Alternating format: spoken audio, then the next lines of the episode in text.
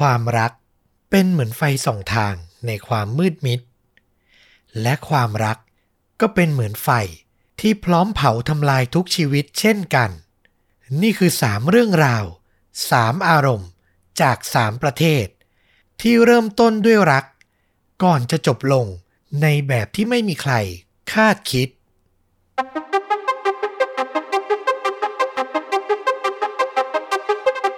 สวัสดีครับ สวัสดีครับ เรื่องจริงยิ่งกว่าหนังพอดแคสต์นะครับ จากช่องชนดูดะอยู่กับต้อมครับ แล้วก็ฟลุกครับ กับหนึ่งเรื่องจริงสุดเข้มข้น จนถูกนำไปสร้างเป็นภาพยนตร์นะครับ วันนี้จะพูดว่าหนึ่งเรื่องจริงก็ไม่ได้ เพราะว่าเตรียมมามากกว่าหนึ่งอืมแสดงว่ามีหลายเรื่องคุมธีมเดียวกัน ใช่ธีมเดียวกันเลย เห็นชื่อคลิปแล้วอย่าคิดว่ามันน้ำเน่ามากนะ มันมีเหตุผลของมันอยู่ อืม เราตั้งใจจะตั้งชื่อคลิปนี้ว่า ไฟรักเพลิงแค้น โอ้โห ชื่อนี่ละครช่อง 8 ช่องวัน ช่อง 7 ช่อง 3 มากันเป็นแนวเลย แต่มันไม่ใช่เรื่องตบตีแย่งชิงกันอย่างนั้น มันยังมีความน่าสนใจของเหตุการณ์ฆาตกรรมและความสูญเสียที่ซ่อนอยู่ อยากให้ฟังกันทุกเรื่องนะครับผม อืมอืมอืมน่าสนใจมากแต่ก่อนจะเข้าสู่เรื่องราวขอย้ำกันอีกสักรอบนะครับ กับการสมัคร Membership ช่องชนุดะ เดือนละ 50 บาทนะครับ กดสมัครได้ผ่านปุ่มจอยสำหรับคอมพิวเตอร์แล้วก็ Android มือถือ Android นะครับ ส่วนใครใช้ iOS ก็กดลิงก์ใต้คลิปนี้นะครับใน description ได้เลย support ต้อมกับฟลุกนะครับ ให้ช่องเติบโตต่อไปนะครับผม แถมได้ฟังพอดแคสต์ตอนพิเศษด้วยเดือนละ 1 ตอนนะ เอาแหละ ขอไปเริ่มที่เรื่องแรกนะครับ วันนี้นี่จากที่ตอนที่แล้วฟลุกพาไปประเทศแถบแอฟริกาไปแบบประเทศแปลกหน่อยนะเคนยาใช่ไหมๆใช่ เราก็เลยไปหามาบ้าง อยากไปที่ที่ไม่เคยไปบ้าง วันนี้ไปที่คูเวตโอ้ไม่คิดว่าจะมีเรื่องจากทางประเทศคูเวตเลยนะ ก็เป็นประเทศในแถบตะวันออกกลางเนาะค้าขายน้ำมันอะไรประมาณนั้นนะครับผม ก็น่าจะเป็นที่รู้กันดีว่า ขนบธรรมเนียมประเพณีก็ยังค่อนข้างจะแบบชายเป็นใหญ่อยู่นะ อืม แล้วเหตุการณ์เนี้ยมันเกิดขึ้นวันที่ 15 สิงหาคม ปี 2009 ครับ ที่เมืองอัลจาฮาราประเทศคูเวตนะ ในช่วงเวลาค่ำคืนของคืนนั้นเนี่ย เป็นช่วงเวลาแห่งการเฉลิมฉลอง เพราะว่ามีงานแต่งงานจัดขึ้นครับ ที่คูเวตนะประเพณีฉลองในงานแต่งงานจะแตกต่างจาก ที่ประเทศไทยหรือที่อื่นๆที่เราเคยเห็นนิดนึงอืมก็คือเขาอาจจะแยกฉลอง ระหว่างชายกับหญิงนะ ไม่ได้ฉลองด้วยกัน อ๋อ หมายถึงว่าทางฝั่งผู้ชายก็จัดงานของตัวเอง ผู้หญิงก็จัดงานของผู้หญิงอะไรอย่างเงี้ยเหรองานเดียวกันแต่ฉลองคนละที่ต้องแยกกัน คือจัดพร้อมกันด้วย ใช่เจ้าสาวแขกผู้หญิงและเด็กๆอะ่ะ จะฉลองกันอยู่ในเต็นท์จัดงานส่วนตัว อืมก็คือพูดง่ายๆ คือผู้ชายกับผู้หญิงอะ่ะต้องกั้นกันนะแยกกัน โอเค แยกเพศ อ่า แต่ว่าเด็กเล็ก ๆ ทั้งชายทั้งหญิงก็จะมาอยู่ในเต็นท์ของผู้หญิงได้ประมาณนั้นนะครับ ผู้ชายก็จะรวมตัวกันเฉลิมฉลองอีกที่หนึ่ง ซึ่งในวันนั้นน่ะ ต้องบอกว่าเต็นท์ฉลองของเหล่าสุภาพสตรีเนี่ย มีคนอยู่นะ ถึงร้อยกว่าคนอือหือกำลังกินดื่มและสนุกสนานกันเต็มที่นะครับ แต่แล้วเหตุการณ์ไม่คาดฝันก็เกิดขึ้น เกิดเพลิงไหม้ ลุกลามไปรอบเต็นท์อย่างรวดเร็ว และที่ทำให้สถานการณ์ยิ่งแย่คือ เต็นท์นั้นน่ะ มันมีทางเข้าออกแค่เพียงทางเดียวครับ อือหือนึกถึงซานติก้าผับอย่างนี้เลยนะ อืม ใช่เลยอย่างนั้นเลยนะครับ เมื่อทุกคนในเต็นท์นับร้อยชีวิตต่างตกใจ และพยายามหนีตายออกมาพร้อม ๆ กันน่ะ ก็ทำให้ทุกอย่างอะ ยิ่งโกลาหลผู้คนเบียดเสียดเหยียบย่ำกันอยู่บริเวณปากทางออก ซ้ำร้ายวัสดุที่ใช้ทำเต็นท์นะ ก็เป็นวัสดุ Wi-Fi น่ากลัวมากใช้เวลาแค่ 3 นาทีเท่านั้น เต็นท์ทั้งหลังก็วอดวายลงแทบทั้งหมดอะโหดร้ายมากนะครับ ในเบื้องต้นมีรายงานข่าวบอกว่ามีผู้เสียชีวิตคากองเพลิงทั้งหมด 42 รายอื้อหือและคิดดูนะครับ เป็นแค่สุภาพสตรีแล้วก็เด็กๆ แค่นั้นเลยนะ แล้วพอเวลาผ่านไปอะ ก็มีผู้เสียชีวิตระหว่างการรักษาตัวในโรงพยาบาลเพิ่มอีก จนรวมกันได้ทั้งหมดนะ 57 ชีวิตที่สูญเสียไปในวันนั้นนะครับ รวมกับผู้บาดเจ็บอีกมากถึง 90 คน แล้วคิดสภาพนะ บาดเจ็บจากไฟไหม้นะ เราทุกคนรู้อยู่แล้วว่าบาดแผลมันรุนแรงแล้วแบบมันแสดงออกมาให้เห็นได้มากขนาดไหนนะครับ ก็ต้องบอกว่าถือเป็นการสูญเสียครั้งยิ่งใหญ่ ที่ได้รับความสนใจไปทั่วคูเวตเลยทีเดียว พอหลังเหตุการณ์เกิดขึ้น แน่นอนว่าตำรวจก็ต้องเข้ามาทำการสอบสวน เจ้าหน้าที่ใช้เวลาสอบถามเหล่าพยานที่รอดชีวิตได้ไม่นานก็ได้รู้ว่า ผู้ที่ก่อเหตุคือหญิงสาวที่มีชื่อว่านัสลายุสเซฟโมฮัมเหม็ดอัลเอเนซีอื้อหือชื่อยาวหน่อยนะอืมขออนุญาตเรียกสั้นๆว่านัสลานะครับ มีคนเห็นนัสลา เดินถือแกลลอนน้ำมัน ราดรอบๆงาน บริเวณรอบๆเต็นท์นะนะอืมตัวเธอเนี่ยเป็นหญิงสาววัยเพียง 23 ปี มีลูกชายสองคน วัย3ขวบและ5ขวบ คือดูเป็นแบบแม่ลูกสองธรรมดาที่ไม่ได้มีพิษภัยอะไรเลย นั่นน่ะสิ หลังตำรวจจับตัวเธอไปสอบสวนไม่นาน นัสลาก็รับสารภาพว่าเป็นคนจุดไฟเผาเต็นท์ทั้งหมดเองสำหรับแรงจูงใจนั้น มันเป็นเพราะว่างานแต่งงานในวันนั้นน่ะ เป็นงานแต่งงานของหญิงสาววัยรุ่นคนหนึ่ง กับชายหนุ่มวัย 36 ที่มีชื่อว่าซาเยตซาฟิลีอืมซึ่งเป็นสามีของนัสลานั่นเองครับอืมแรงจูงใจพอจะเดาได้เลยเหมือนกันตั้งแต่ฟัง อืม ซึ่งอย่างที่ทราบกันดีนะว่าในแถบตะวันออกกลาง ประเพณีจารีตอย่างหนึ่งก็คือ ผู้ชายสามารถมีภรรยาได้มากกว่าหนึ่งคน ก็อาจจะมากถึง 4 คนเนาะเท่าที่เราทราบกันมา และเนี่ยพูดง่าย ๆ คืองานแต่งงาน เพื่อรับภรรยาคนที่สองเข้ามาในครอบครัวอืมแต่เท่าที่จำได้เหมือนเขาจะต้องได้รับการยินยอมจากภรรยาคนแรกก่อนไม่ใช่เหรอเราไม่แน่ใจว่าเธอยินยอมด้วยความเต็มใจหรือเปล่าอืมเพราะว่าเธอมาให้การในภายหลังว่า สิ่งที่เกิดขึ้นเนี้ย มันทำให้เธอซึ่งก็มีลูกเล็กๆสองคนอยู่อะอืมนะครับ เธออะเจ็บปวดหัวใจ และสุดท้ายอะต้องการทำลายงานแต่งงานครั้งนี้ซะ คือไม่ว่าจะยินยอมหรือไม่อะ สุดท้ายก็ทำใจไม่ได้อยู่ดีนะครับ อย่างไรก็ตามทั้งเจ้าบ่าวและเจ้าสาวในงานนะ ต่างปลอดภัยไม่ได้รับอันตรายใด ๆ เพราะระหว่างเกิดเรื่องอะ ทั้งสองไม่ได้อยู่ในเต็นท์นะครับ อืม หลังคดีเข้าสู่ชั้นศาลอย่างที่บอกว่ามันได้รับความสนใจจากทั้งประเทศ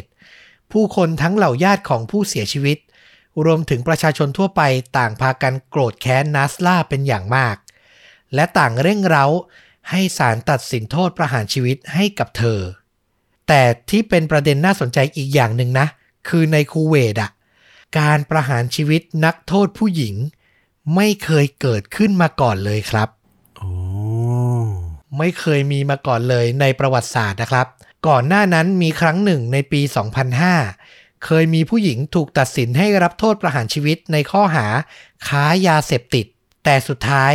ศาลสูงสุดก็ตัดสินใจลดโทษให้เธอ เหลือเพียงจำคุก 15 ปี ต้องบอกว่าครั้งเนี้ย ถ้านัสล่าถูกตัดสินให้ประหารชีวิต เธอจะกลายเป็นหญิงสาวรายแรกที่รับโทษนี้ในทันที แล้วขั้นตอนอะมันก็แบบ มีหลายขั้นมากกว่าจะไปถึงโทษประหารนะศาลของคูเวตอะจะมีเงื่อนไขลดโทษให้จำเลยผู้หญิงอะหลักๆ 2 ข้อ ข้อแรกก็คือมีทั่วไปทั้งผู้ชายผู้หญิงแหละ ก็คือขึ้นอยู่กับเหล่าญาติของผู้เสียชีวิต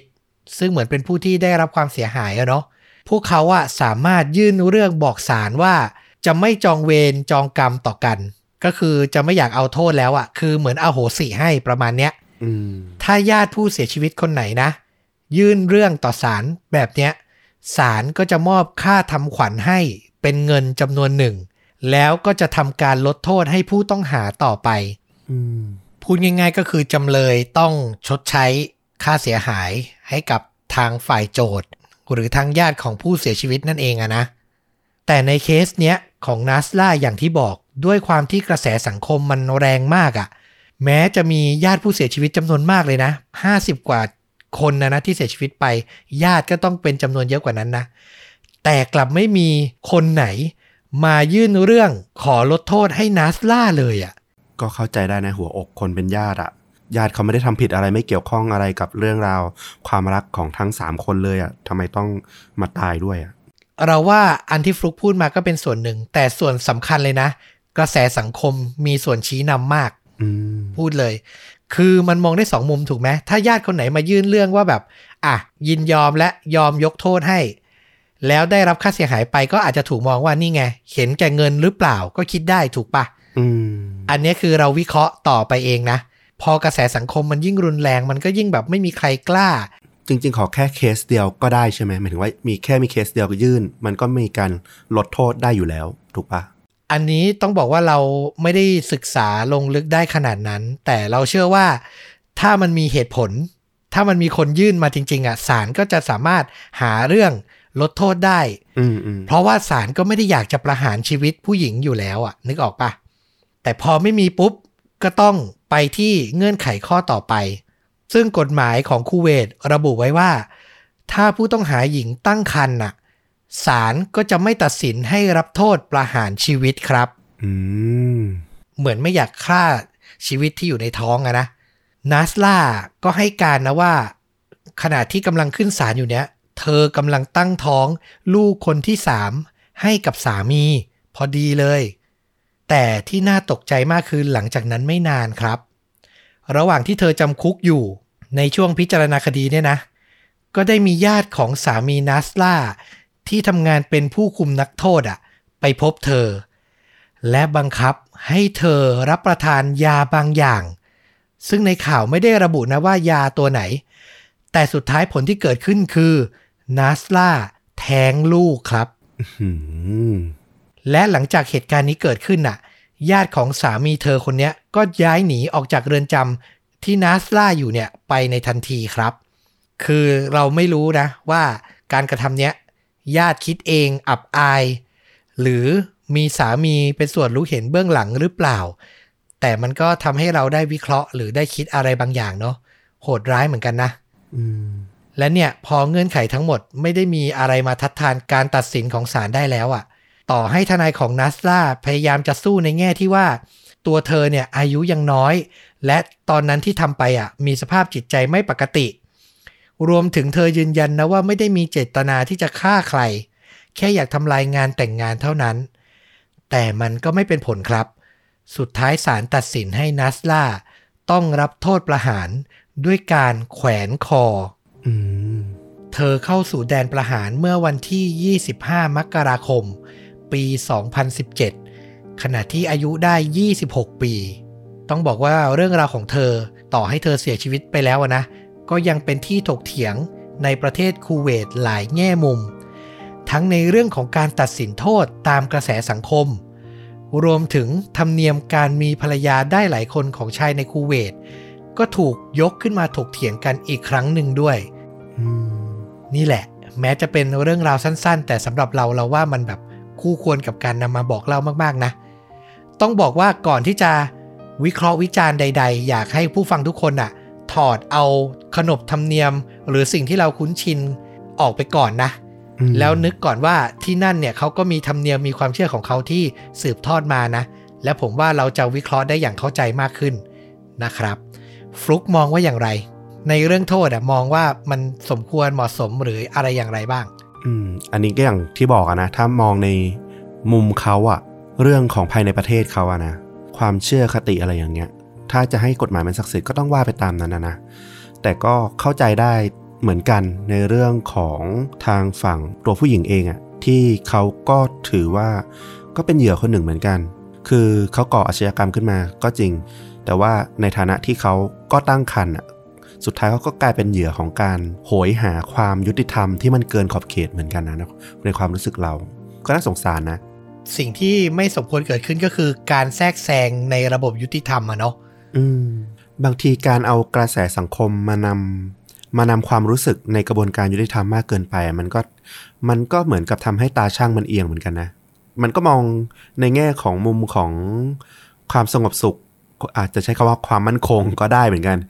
ถ้ามองในแง่ของความมั่นคงของสังคมอะ ทางด้านจิตใจของคนในสังคมอะมันก็ต้องรับฟังแต่ขณะเดียวกันมันก็ต้องอธิบายให้เข้าใจเหมือนกันว่าเออไปโยงกับคำว่านิติรัฐนะนะ คือมันก็มีทั้งกฎหมายแล้วก็ทางรัฐศาสตร์ มันก็ต้อง balance ทั้งสองฝั่งนี้ให้ดีด้วยกันทั้งคู่อะอืม ถูกต้องเลย เอาล่ะ จบเรื่องแรกไปแล้ว ฟังเรื่องแต่งงานไปแล้ว ถึงเวลามาฟังเรื่องก่อนแต่งงานบ้างนะครับรีแลกซ์ลงมานะครับผม ย้ายจากคูเวตมาที่สหรัฐอเมริกาครับ ในปี 2017 นะ พบกับชายหนุ่มที่มีชื่อว่าสตีเวนเวเบอร์เขาเนี่ยทำงานเป็นดีเจเปิดแผ่นนะ อยู่ที่เมืองที่ชื่อว่าบาตันรูสรัฐหลุยเซียนานะครับ ในตอนนั้นต้องบอกว่าเขาอะอายุ 38 ปี และได้รู้จักกับหญิงสาวคนหนึ่งชื่อว่าเคเนชาอองตวน ผ่านการแนะนำของเพื่อนนะ ทั้งสองคนน่ะ ตกหลุมรักกันอย่างจังตั้งแต่ครั้งแรกที่ได้พบกัน คือเป็น love at first sight เลยนะ เพื่อจะได้เห็นภาพชัดขึ้นต้องบอกว่าสตีเวนน่ะเขาเป็นหนุ่มผิวขาวนะอืมส่วนคาเนชาเนี่ยเป็นสาวผิวดำทั้งคู่มีสิ่งที่ชื่นชอบเหมือนกันก็คือการเดินทางท่องเที่ยวไปทั่วโลก คบกันมา 3 ปีนะครับ ผ่านมาจนถึงวันที่ 19 กันยายน ปี 2019 ตอนนั้นน่ะ ทั้งคู่อะท่องเที่ยวอยู่ที่ แถบแอฟริกาตะวันออกในประเทศแทนซาเนีย และในวันนั้นน่ะเพื่อฉลองวันเกิดครบรอบ 40 ปีให้กับคาเนชา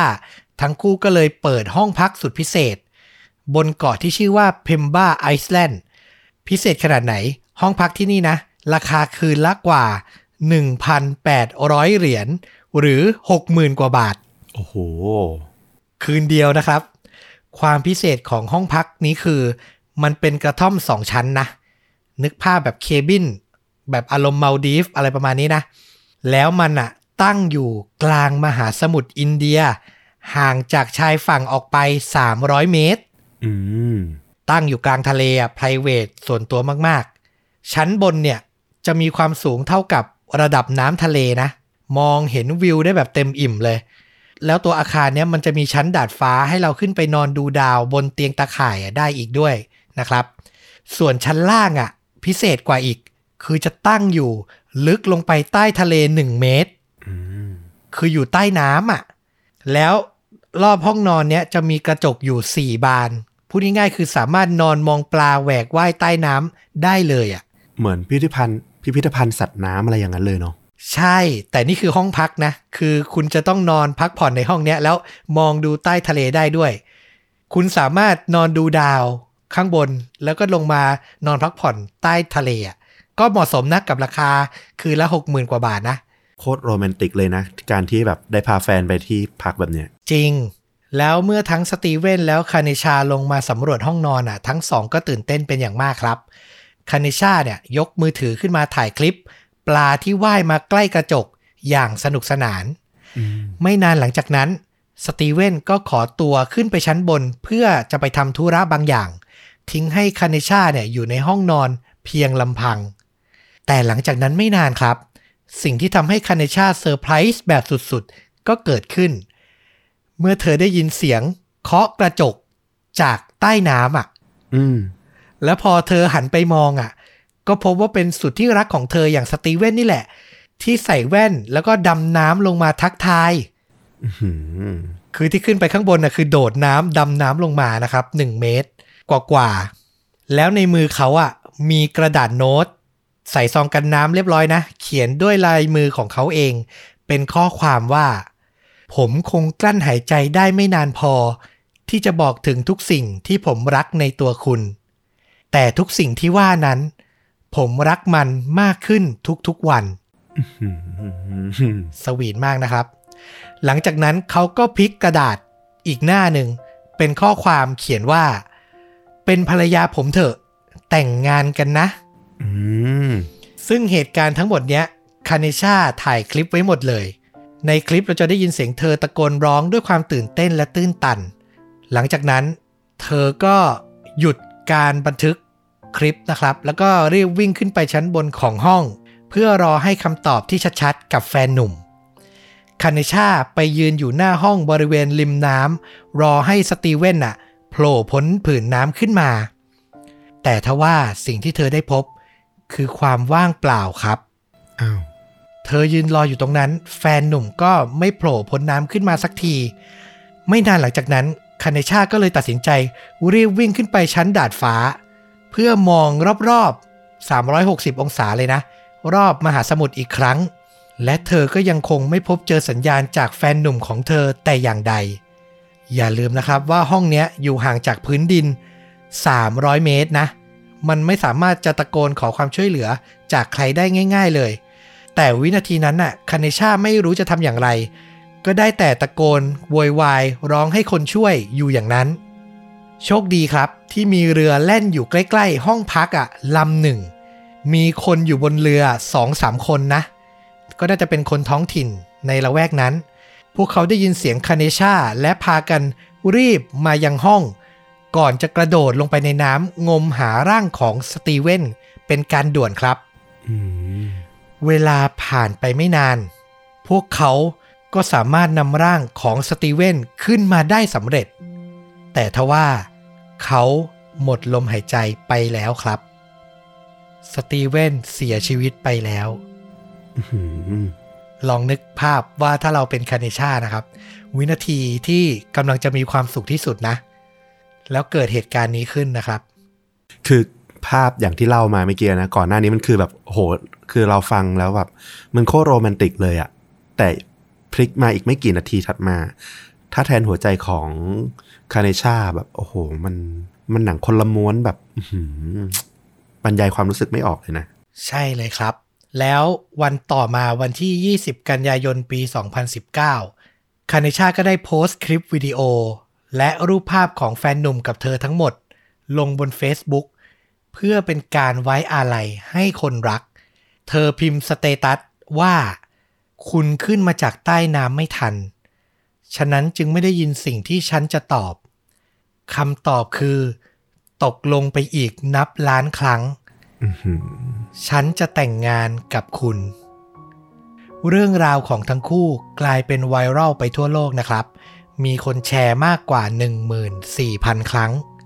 Facebook ของสตีเวนเวเบอร์ยังถูกเผยแพร่เป็นสาธารณะ ให้คนมาเยี่ยมชมและไว้อาลัยอย่างต่อเนื่องจนถึงปัจจุบัน เราเข้าไปดู Facebook ของคาเนชาล่าสุด เธอก็ยังคงตั้งสถานะว่า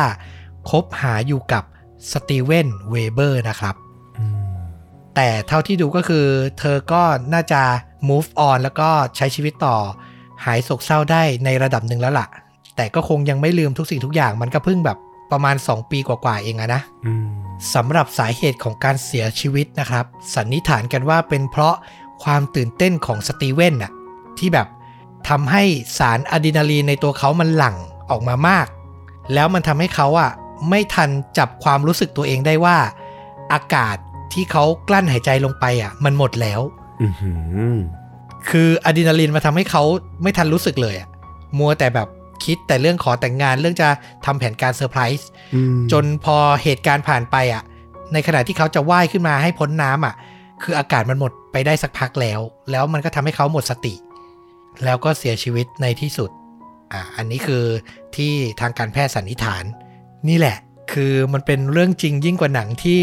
ผมอ่านแล้วผมก็รู้สึกแบบรู้สึกมาก ๆ เลย ยังไงก็ต้องเอามาเล่าให้ฟัง ฟังมาถึงตอนนี้เนี่ยยังรู้สึกว่าธีมเนี่ยมันตีความได้แบบค่อนข้างกว้างเลยทีเดียวนะ จากเรื่องหนึ่งมาถึงเรื่องที่สองใช่ เรื่องแรกเนี่ย เพลิงแค้นเห็นเห็น เรื่องที่สองเนี่ย ไฟรักเริ่มต้นอาจจะดูเป็นแบบว่า ความร้อนแรง ความรักที่มันมากมาย แล้วสุดท้ายมันจบแบบทวิสต์นิดนึงนะครับ ส่วนเรื่องสุดท้ายเนี่ย เป็นไฟรักที่ทำให้ชายคนหนึ่งลุกขึ้นมาทำสิ่งที่ยาวนานต่อเนื่องได้ อย่างเข้มแข็งเลย ลองไปฟังกันดูนะครับ เรื่องสุดท้ายเนี่ยไปกันที่ญี่ปุ่นในปี 2011 ครับ ไปพบกับผู้ชายคนหนึ่งชื่อว่าคุณยูซาโอะทากามัตสึในตอนนั้นปี 2011 เขาอายุ 54 ปี เขาเป็นอดีตทหารนะ ที่ปลดประจำการและอยู่ในช่วงพักผ่อน ก่อนที่จะเริ่มต้นทำงาน เป็นคนขับรถเมย์ในเมืองที่ชื่อว่าเซนไดในประเทศญี่ปุ่นนะครับ คุณยูซาโอะเนี่ยมีภรรยาที่คบหากันมานานกว่า 30 ปี ชื่อว่าคุณยูโกะจุดเริ่มต้นก็คือเจ้านายของเขาเนี่ย จับคู่ให้เขาด้วยการนัดบอร์ดอืมเห็นลูกน้องแล้วก็รู้จักผู้หญิง อย่างคุณยูโกะแล้วรู้สึกน่าจะเข้ากันได้ ก็เลยจับนัดบอร์ดแต่โชคดีที่ทั้งคู่พอมาเจอกันน่ะ ก็ต่างตกหลุมรักกันในเวลาไม่นานครับยูซาโอะบอกว่าชอบในรอยยิ้มและความอ่อนโยนของยูโกะ เธอเนี่ยเป็นหญิงสาวที่มีงานอดิเรกคือวาดภาพด้วยสีน้ำอืมงานอดิเรกก็แสดงให้เห็นถึงอุปนิสัยบางอย่างของเธอเนาะแต่มีคนเดียวนะ ที่จะได้เห็นผลงานของเธอก็คือสามีและคนรักอย่างยูซาโอะเท่านั้นนะครับผม วาดให้สามีดูคนเดียว พวกเขาผ่านเวลา 30 ปีด้วยกันมาอย่างมั่นคง จนมีลูกสาวหนึ่งคน ทั้งคู่มีสุขภาพที่ดี และมีนิสัยเหมือนกัน คือชอบใช้ชีวิตออกท่องเที่ยวและอยู่กลางแจ้ง ในวันนั้นเนี่ย 11 มีนาคม 2011 ยูซาโอะขับรถไปส่งยูโกะที่ธนาคารที่เธอทำงานอยู่ มันเป็นธนาคารที่ตั้งอยู่ตรงข้ามหาดของเมืองเซนไดเลยครับอืมนึกภาพนะ สวยงามมากนะครับ ทุกอย่างเป็นไปตามปกติ พวกเขาคุยกันในรถว่ามื้อเย็นจะกินอะไรกัน เมื่อถึงที่หมายยูสโอะก็โบกมือลายูโกะก่อนจะขับรถเพื่อไปรับแม่ของเธอไปตรวจสุขภาพที่โรงพยาบาลต่อ คือเป็น Family Man และแบบรักครอบครัวมากนะ ดูแลทั้งเมียทั้งแม่นะครับ เวลาผ่านไป 10 นาทีหลังจากนั้น เขาก็กำลังขับรถอยู่ในเมืองนี่แหละนะ อยู่ดีๆ รถของยูซาโอะก็เกิดเซถลาออกไหลทางครับ อ๋ออย่างกระทันหันเลยนะ แต่โชคดีที่เขาอะหยุดรถไว้ได้ทัน โดยไม่ได้รับอันตราย แต่หลังจากนั้นสิ่งที่เกิดขึ้นคือ พื้นดินเริ่มสั่นสะเทือน แรงขึ้นเรื่อยๆอืมแน่นอนครับ มันคือแผ่นดินไหวที่เกิดขึ้นอย่างรุนแรง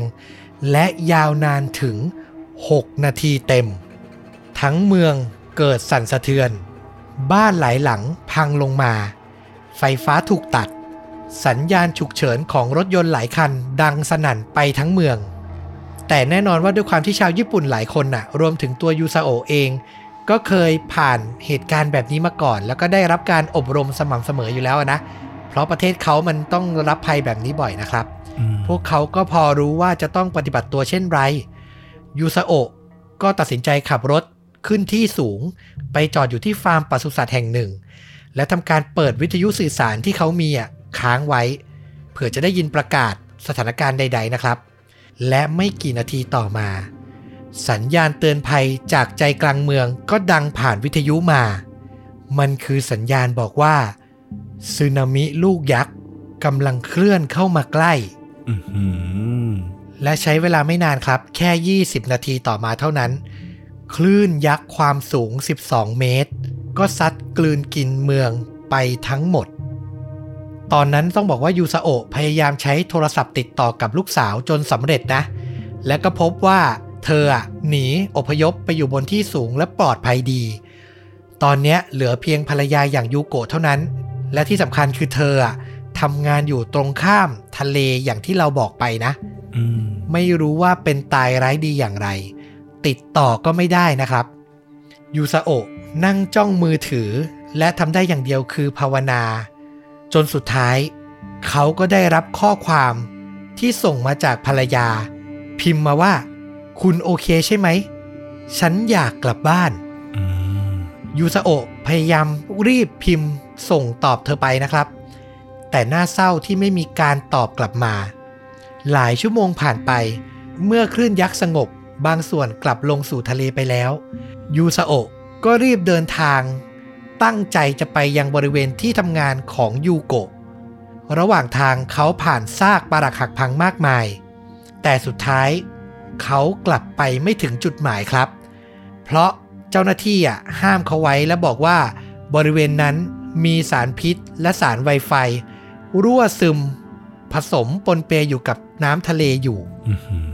อันตรายมากต้องปิดกั้นพื้นที่ทั้งหมดทันที ยูซาโอะอะ เดินทางไปใกล้มากนะ เหลืออีกเพียง 2 บล็อกอะสองซอยเท่านั้นจะถึงแล้วแต่ก็ไปไม่ถึงนะครับ จากนั้นเขาก็เลยตัดสินใจ เดินทางไปที่โรงพยาบาล ในนั้นก็เต็มไปด้วยผู้คนบาดเจ็บ และเสียงร้องครวญครางนะครับยูซาโอะค้นหาดูทุกชั้น ไล่ตั้งแต่ชั้นหนึ่งไปจนถึงชั้นบนสุด แต่ก็ไม่พบภรรยาแต่อย่างใด เขาก็ยังไม่หยุดนะ ออกค้นหาตามซากปรักหักพังเท่าที่ทำได้ ในคืนนั้นเลย เช้าวันต่อมาก็กลับมาที่โรงพยาบาลอีก แต่สุดท้ายก็ยังไม่ได้พบเธอ จนกระทั่งเหตุการณ์ผ่านไปหลายวัน ในที่สุดเขาก็ได้ดูภาพจากกล้องวงจรปิดใกล้ธนาคาร แสดงให้เห็นวินาทีที่คลื่นสึนามิอะซัดเข้าหาอาคารธนาคารนะ แล้วหลังจากนั้นน่ะ อาคารทั้งหลังอะ ก็ซุดลงไปต่อหน้าต่อตา เห็นเป็นภาพในกล้องเลยอื้อหือจากการสืบสวนมารู้ในภายหลังว่า พนักงานทั้งหมดมีอยู่ 13 คนครับ ผู้จัดการธนาคารเป็นคนแรกที่สังเกตเห็นสัญญาณสึนามิ คือ น้ำทะเลมันจะหดตัวลงไป กลายเป็นพื้นทรายกว้างๆเลย ผู้จัดการธนาคารเนี่ยเห็น แล้วก็รีบสั่งให้พนักงานธนาคารทั้งหมดนะ ขึ้นไปที่ชั้นบนสุด ไปซ่อนตัวหลบกันอยู่บนเพดานชั้นบนสุดเลยนะ คือทำได้เท่านั้นน่ะ ในช่วงเวลาที่มันกระชั้นชิดนะครับ และสุดท้ายอะมีพนักงานรอดชีวิตมาได้ เพียงคนเดียวเท่านั้นอื้อหือจาก 13 คนนะ ต่อมาระหว่างช่วงที่เริ่มฟื้นฟูทำความสะอาดบ้านเมือง เจ้าหน้าที่ก็ได้พบโทรศัพท์มือถือของยูโกะครับ และได้ทำการส่งให้ยูซาโอะเขาเนี่ย คิดว่ามันเสียแล้วนะ ไม่ได้แบบมาลองเปิดลองอะไรเก็บไว้นานเลย จนกระทั่งวันหนึ่งอะเขาลองเอามาเปิดดูแล้วพบว่ามันเปิดได้ ในนั้นน่ะ เขาพบข้อความที่ภรรยาเขาพิมพ์ไว้ แต่ยังไม่ได้ส่งนะ พิมพ์ไว้ว่า คลื่นยักษ์สึนามิน่ากลัวมาก แล้วข้อความถัดมาก็คือข้อความสุดท้ายที่เขาได้รับที่เขียนว่า ฉันอยากกลับบ้านคำคำเนี้ย มันดังก้องอยู่ในหัวของยาซึโอะทากามัตสุ มาตลอด 2 ปีเต็มๆครับ สลัดไม่พ้นเลย ในระหว่าง 2 ปีนั้นน่ะ คนอื่นอาจจะแบบย้ายถิ่นที่อยู่ไปอยู่ที่อื่น ไปเริ่มต้นชีวิตใหม่ แต่ยาซึโอะไม่ย้ายไปไหนเลย ยังคงพยายามตามหาภรรยาตามซากปรักหักพัง แล้วพอผ่านไป 2 ปีอะเขาก็ได้ไปพบกับนักดำน้ำ ของกองกำลังป้องกันตัวเองของญี่ปุ่นนะ ที่กำลังปฏิบัติภารกิจค้นหาผู้สูญหายจากเหตุการณ์ในครั้งนี้ 2 ปีผ่านไปแล้วนะ ยังคงมีผู้สูญหายเยอะมากอยู่นะครับยาสึโอะเห็นแล้วก็ต้องการที่จะค้นหาภรรยาบ้าง เขาอะอยากพาร่างของภรรยากลับมาบ้านตามคำสุดท้ายที่เธอส่งมานะ ในวัย 50 กว่าๆเนี่ยนะ เขาก็เลยตัดสินใจร่วมกับผู้ชายวัยใกล้เคียงกันอีกคน ที่ก็มีแรงจูงใจคืออยากตามหาลูกสาวที่หายไป ทั้งคู่ลงเรียนดำน้ำครับอืมฝึกอบรมแบบจริงจังจากมืออาชีพ กองกำลังป้องกันตัวเองเลยนะ อยู่หลายเดือน ผ่านการทดสอบกว่า 80 ครั้งนะ จนได้เป็นนักดำน้ำมืออาชีพในที่สุด แล้วที่น่าทึ่ง แล้วก็น่าเชิดชูมากๆสำหรับเรานะคือ จากปีนั้นอะ 2013 มาจนถึงปัจจุบัน 2021อะยาซึโอะยังไม่หยุดที่จะตามหาร่างภรรยาของเขาเลยครับ ในช่วงแรก ๆ อะ เขาดำน้ำแบบแทบจะทุกอาทิตย์เลยนะ แต่พอเวลาผ่านไปเขาก็เหลืออาจจะแบบเดือนละสองครั้งอะ แต่ก็ยังทำแบบสม่ำเสมอ โดยได้รับความช่วยเหลือจากแก๊งมอเตอร์ไซค์ใช้คำว่าแก๊งมอเตอร์ไซค์อีกกลุ่มหนึ่ง ที่แบบภายนอกอาจจะดูแบบเป็นแก๊งรอยสักน่ากลัว แต่ว่าพวกเขาแบบเหมือนตั้งขึ้นมาเพื่อจะแบบช่วยในการสืบหาผู้สูญหายจากเหตุการณ์คลื่นยักษ์สึนามิในครั้งนี้นะครับ ก็คือให้ความร่วมมือกับยาซึโออีกแรงหนึ่ง นอกจากการตามหาภรรยาแล้ว เขาก็ยังเหมือนแบบช่วยเหลือ เผื่อว่าระหว่างการค้นหาเนี่ยจะได้เจอสิ่งของ หรือร่างของผู้เสียชีวิตของครอบครัวอื่น ที่สาบสูญไป แล้วก็จะได้นำส่งคืนกลับสู่อ้อมอกของครอบครัวอีกครั้งหนึ่ง นี่ก็คือความตั้งใจของเขาอะนะครับ เขาเคยให้สัมภาษณ์หลายครั้งบอกว่า ถ้าผมไม่ทำอะไรเลยอะผมจะเสียใจมาก และเริ่มแรกผมแค่ต้องการตามหาภรรยา แต่ตอนนี้ผมหวังว่าจะได้พบกับร่างของคนอื่นๆด้วย ล่าสุด เรื่องราวของเขาก็ถูกถ่ายทอดเป็นภาพยนตร์สารคดีที่ต้องบอกเลยว่าเราไปดูเทรลเลอร์แล้วโคตรอยากดูเลยอะอืมแต่ถ้าจะดูนี่คือก็ต้องดูแบบซับอังกฤษ แล้วก็ต้องเสียเงินนิดนึง มีเว็บ Official ให้ดาวน์โหลดนะครับ เป็นภาพยนตร์สารคดีที่มีชื่อว่าโคอิออกฉายในปี 2019 นะครับ โคอิภาษาญี่ปุ่นมันแปลว่าความรักอืม ก็สะท้อนให้เห็นถึงแบบความรักความทุ่มเท ที่ยาสึโอะมีต่อการตามหาภรรยามาก ๆ เลยนะครับ นอกจากเนี้ยก่อนหน้านี้ก็เคยมีในปี 2017 เรื่องราวของเขาก็เคยเป็นสารคดีมาแล้วครั้งหนึ่ง ตอนนั้นเนี่ยชื่อเรื่อง I want to go home ก็คือคำสุดท้ายที่ภรรยาเขาส่งข้อความมา แต่ก็เป็นเรื่องราวของเขานะครับ เนี่ยสองเรื่องเนี้ยเดี๋ยวเราจะ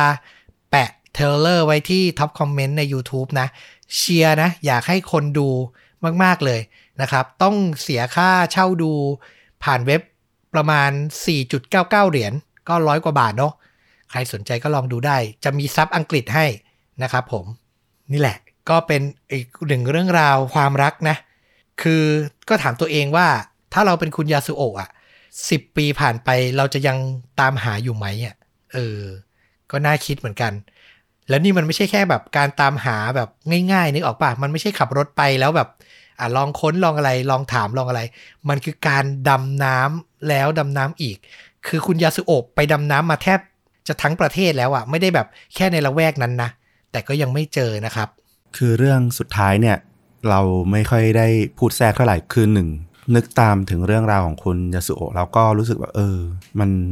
ซาบซึ้งนะ รู้สึก ชื่นชมแล้วก็ตื้นตันกับสิ่งที่เขาทำรวมถึงข้อความจากคุณภรรยาของเขาด้วยนะมันก็แบบอืมก็ค่อนข้างแบบกินใจนะ กินใจความรู้สึกของคนฟังของคนเป็นสามีอย่างคุณยาสุเอง มันเป็นสิ่งสุดท้ายที่จะทำให้คนที่เขารักมากที่สุดได้ โดยที่ไม่สามารถที่จะทำอะไรให้ได้มากกว่านี้แล้ว เพราะเขาไม่อยู่อีกแล้วนะเออแล้วมันก็นึกถึงไปเหตุการณ์ถึง